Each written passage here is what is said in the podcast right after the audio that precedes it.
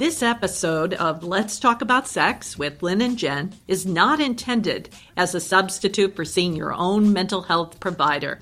We are here to initiate conversations about sex. Let's keep the conversations going. You can find us on Twitter at Talking Sex Pod or email us at talkingsexpodcast at gmail.com. We also want to give special thanks to Nathan Diffie for our podcast cover art and our wonderful editor, Julia W.D. Harrison. Lynn Ponton and I, Jennifer Wong, are the executive producers. Yo, There's certain things that I can talk to you about that I can't really with my dad. I don't think we should talk about this. Hello, uh, this is Lynn Ponton of Let's Talk About Sex with Lynn and Jen, and I'm here today with Jen. How are you feeling today, Jen? Doing good. I'm excited to talk about today's topic. I had no idea that today was um, Equal Pay Day. right. Yes. So you brought that to my attention. Today, uh, and we should say fairly, we're at April 10th, 2018. Equal Pay Day is the day up to which the typical woman must work in a particular year to catch up with the average man uh, and what they have earned uh, the previous year. And what this really means is with the pay, the gender differential in pay for men and women, that uh, women are working these extra hours each year. Four months. Yeah, it's a long, long time to make that extra pay. And, you know, you think about it with some of the other issues we've been talking about the childcare issues with women and um, promotional issues with women. And so this is a very important day. And uh, I'd recommend that our listeners look at the op ed editorial uh, by Lilly Ledbetter.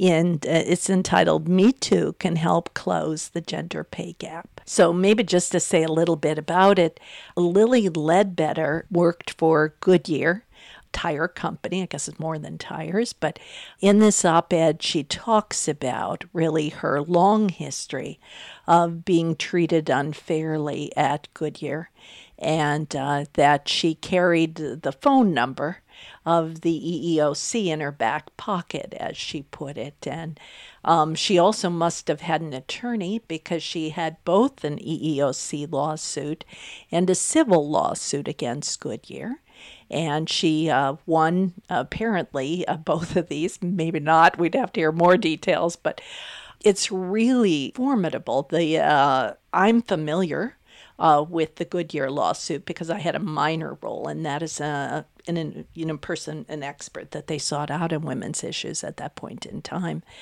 But it's impressive that she also got the EEOC involved because I think Lilly's story is explains a little bit about what women were doing during those years before Me Too and before things were happening, you know, and things were still very, very discrepant, but women were in the workforce and they were dealing with some of these issues of the the pay and promotion discrepancy.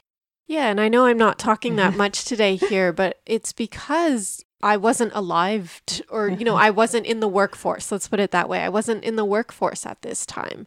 And I think it is really helpful to hear the history and understand what people had to go through, what we're still going through too, but also how different in many ways it was at that time. And I think for me, this article had uh, particular import because, um, uh, as I've talked about before, you know, I had both an EEOC and a civil lawsuit against my employer, the University of California, and I won a class action finding uh, thanks to my attorney. And just maybe to say, the attorney at that time was Charlotte Fishman, who also had other uh, lawsuits against UC that she successfully concluded. Um, I also work with an attorney named Michael Bradley, who's been unbelievably helpful. He was employed here in San Francisco and deals with gender discrimination suits. But I think it points out for women, you know, to really traverse difficult ground in hard settings, you know, during that time, I think many women thought of contacting attorneys, whether or not they did it Uh, you know, I think that's a really big question. I do know from my own experience that the EEOC, because of financial limitations during the 80s, was only able to follow up on between 1 and 3% of the cases that they were confronted with. So they often would issue a right to sue letter, which would throw the opportunity back or responsibility back on the women and force them to push forward a civil lawsuit. So they then had to use their own money, you know, or look for an attorney who would take it you know, on a contingency basis, which was very hard to find. Um, so you see all of these women really struggling, and many women afraid to really take these actions. You know, reading Lilly's op ed, she was afraid really to act differently at work. You know, after she put forward some of these things and tried to change things, she was scapegoated by the other employees. Nobody talked to her for years. This was also my experience that once you come forward, they scapegoat you. They do everything possible to make your work life a nightmare. And uh, that one goes on for years and years and years. So it's kind of the new norm for you. And I mean, that's so tragic. And on top of that, really, is this idea of having to be in the same space with the person who caused that, right? I can see that it's bringing up some feelings for you, and understandably so, you yeah. know? And I think that that really adds to it because not only are you having to deal with what maybe are, you know, people who are your colleagues and stuff, but you're having to be in the same environment that is so traumatizing. I think that, among many things, Lilly writes most eloquently about having to be her boss was her abuser and how she had to face him. Um, you know, they actually removed her from the workplace, uh, which was my experience that uh, I was removed from the workplace and then eventually had to go back. And and now they move remove the abuser from the workplace. So that's a big big difference. So you're isolated by removal from the workplace. And then when you do return, you return as a pariah and you return with tremendous post traumatic stress disorder symptoms of that. And she talks about that. And that was also my experience from this whole thing and you carry that forward and it uh, you know you can stand up for things but you're traumatized by it and thinking about it and effectively helping others is a challenge both Lilly and I went on to work in various organizations. I worked in Wage. We advocate gender equity for women, and she worked in a variety of organizations. Those are helpful, I think. Uh, but again, I think the question is what were women doing in the 80s and 90s and early 2000s before Me Too? I think they were doing a lot, but they were also enduring a lot. Well, I think there was also when you don't have a system in place that supports the victims, then it falls a lot on the victim to have to be their own advocate. And that's a very tough position to be in.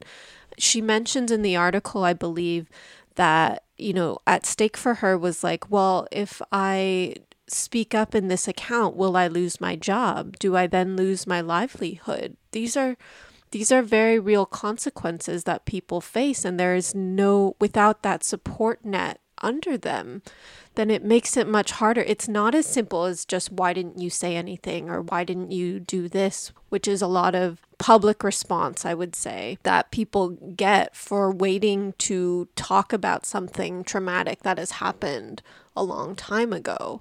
But you have to really get into that person's shoes and go, okay, well, if this was your way of making money, we all need money in life to support ourselves, and that was being threatened, it's not going to be easy to just say, okay, I'm going to confront my boss about this. Yes. And I think that um, I, you know, have acted as a, an advisor and expert for other women in cases, and and many women have lost their job in the context of these lawsuits. I myself uh, lost my job for five years and then was reinstated. But being a doctor, you can practice outside of the setting that you're in. And my wonderful partner, Stephen, reminded me of that this morning. He said, Well, you did lose your job, but you kept fighting because you could work somewhere else. Right. And one of the things I remember about the Goodyear lawsuit and most of the industrial lawsuits that the women had to stay in those settings. And that was just really, really horrible. I think the idea that I could always work on the fringes of medicine, though I wasn't in the university system, at least it gave me a sense of identity. Yeah, a sense of identity and also a way to make some income because if you're paying for Yes. lawsuits, Yes. if you're, you know, like that's part of the power system is if you can't afford the resources that are there, then you don't have a- it doesn't matter that you have access to them, you can't afford them. Yes, and just to say that these lawsuits were very expensive, the EEOC itself fights for free for women and groups of women, but you almost need, you do need an attorney to put forward the suit to the EEOC because it's very complex. Having done that and written the papers, there's a lot of documents. I, I think it would be very hard for women to do that alone. And an attorney can often articulate your story in a way that's differently from you, the individual, who's often been traumatized and finds it hard to stand up for yourself. Well, it's really a team effort there. Yes, yes. So I think I think about all the women out there today, and uh, I think there are women who stay in their job. They're afraid to complain because of these things that we're talking about. Still, that they might lose their job. They needed to pay childcare. You know, that's what Lilly says. Really, she needed to pay for her kids. And I think that's what keeps a lot of women in very tough jobs at lower pay, too.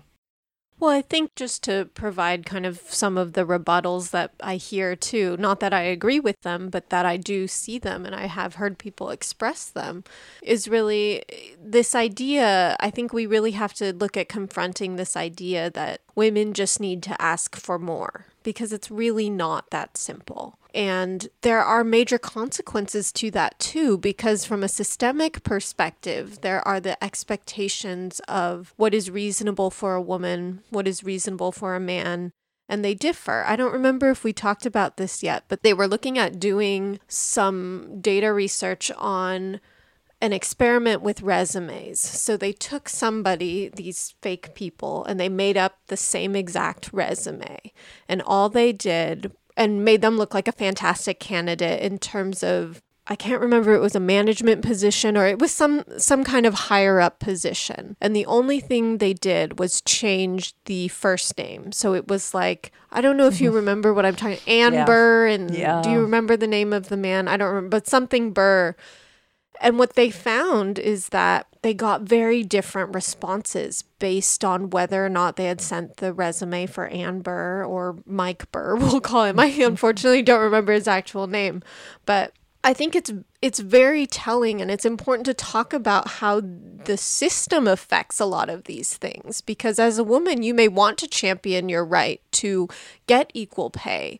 But if the person you're dealing with even subconsciously doesn't believe that you're deserving or that the skills that you're demonstrating are seen in a different light because of your gender it really makes a big difference Well, it reminds me this sort of thing. Um, it's often hidden that women are making less. So my experience was until, uh, and Lilly's was similar, that until the EEOC came in, they were able to access really the pay codes. They were able to show the dramatic differences between men's and women's pay. That it really for equal for equal work. In fact, sometimes more work, quite honestly, on the part of the woman, that is. It really took a while, I think, for both men and women to realize the difference because I, I think men maybe were not aware that I was making so much less. The men I was employed with, certainly, the supervisors were. You know, so it's a very different situation, but women are not aware of that. They're not aware that they're being paid less, um, that there are other perks being given, that a male preferentially will get the job. You know, what you're talking about, that study that really showed if it is a man, there's a much greater likelihood that they'll get a job. And um, it means that females have to be very highly qualified and still don't, you know, achieve in the same way. And that's part of it. And I think what's even more striking about it is they use the same words. So they're they're keywords that are taken for manage for high level positions where you want somebody presumably who is going to be a good leader, right? So it's a leadership position. But the qualities that the way they're ascribed to each gender are very different. So a man who is is very loud and pushes forward his ideas and assertive seen as a really good thing, whereas when a woman does that it's seen as a very negative thing. And so it's the same behaviors being labeled differently. And that study really looked at uh, gender leadership roles and gender leadership roles um, really look for different things in men and women. Aggressive women, you know, assertive women are seen as aggressive, whereas assertive men are seen as assertive and that's a good thing you know so it really is you know a woman in leadership position is in a bind you know because she has to portray herself in a way where she's not outside the gender role for a woman leader and at the same time, she really has to hold on to the job and do the job that's required. So it's a very complex area. One of the things that helped me, I took a number of courses in women in leadership in the 80s, and um, uh, that helped me run a large service. There were about 73 people who work for me, which isn't a lot of women today have many more people, but it was still a job point of leadership, and there was a lot that I had to learn. And I faced a lot of struggles because women, you know, and men that worked for me really didn't want to see me as the leader. So there was a lot of struggle with that. But, you know, again, the courses helped. Seeing other women and struggling in the same way helped there were a lot of things that made a difference there. I think also it's about redefining what it means to be a leader, right? This is kind of later on down the road, but I think we mm-hmm. have, we've talked about many times, this power over structure, and it's not the only way. And in fact, it can silence a lot of people with a lot of really good ideas. Right, and thinking of women in positions of leadership, the, the ideas that come forward are really one of connection. So you're looking for strength at every level and interconnection, you know, and how that works. And it's not a top down system, but you're really building, I think of it more like a cross hatching, where there's leadership connecting in all directions. And that is, I think, very different. It's a goal for the future. Um, but it's one I see in, um, for example, in my own family, where women, in, the women in my family are becoming strong leaders and they really are connecting with each other in a more equal way. And my family, like many, used to have men in positions of power, and it was a top down leadership program. And it's, we need more women and men who support that type of system working on it together to show that the effects of it can really benefit not just women but also men really i mean i don't even like using just these gendered terms really all people right and and so being able to to create space to to even demonstrate that is very hard in a system where you anytime there is going to be a shift to the system, you're always going to have people who are pushing back. And so it's how do we not let ourselves be isolated? How do we find power? How do we stay connected? And how do we keep fighting? And how do we share power? You know, power sharing and what right. that's really involved with that. And I agree with you. I think men suffered greatly. You know, there were men in acting you know, most of these abuses against me, the chancellor of the university was one person, but in a position of tremendous power and uh, had an opportunity to act differently and didn't, and really made the system a lot worse. You know, but those individuals, I think, suffered too with what they did, how they had to act, with the structure that enforced their behavior. You know, I do see that, but there were, you know, personal injustices that I suffered from them that are, you know, they loom large, but I also see this other part of it you know, that they too, the system did not benefit them really at all. And it's incredible to me going back to the whole equal pay day concept that four months. That's like a, what is that? That's like a quarter of the year in which you're behind mm-hmm. every year. Every year. And um, they, uh, uh, one of the writers about this says that uh, computes, you know, that amount is the amount that it costs for childcare, Right. you know, for the average woman. So you suffer that. And then there's cost this. of Exactly. So women struggle with, you know, I don't make this money. So that puts the burden in a, a relationship, you know, on the woman then to do something else to make up for the extra money she doesn't make around childcare. And it's another topic we're going to talk about. But boy, the childcare balance in our country is disastrous for men and women. Hmm. Mm-hmm. And it ruins the gender relationships, I think. And so I wonder about what if what if there were more transparency in the workplace? I think people who get worried or nervous or even angry about transparency, they tend to be the ones who are hiding something.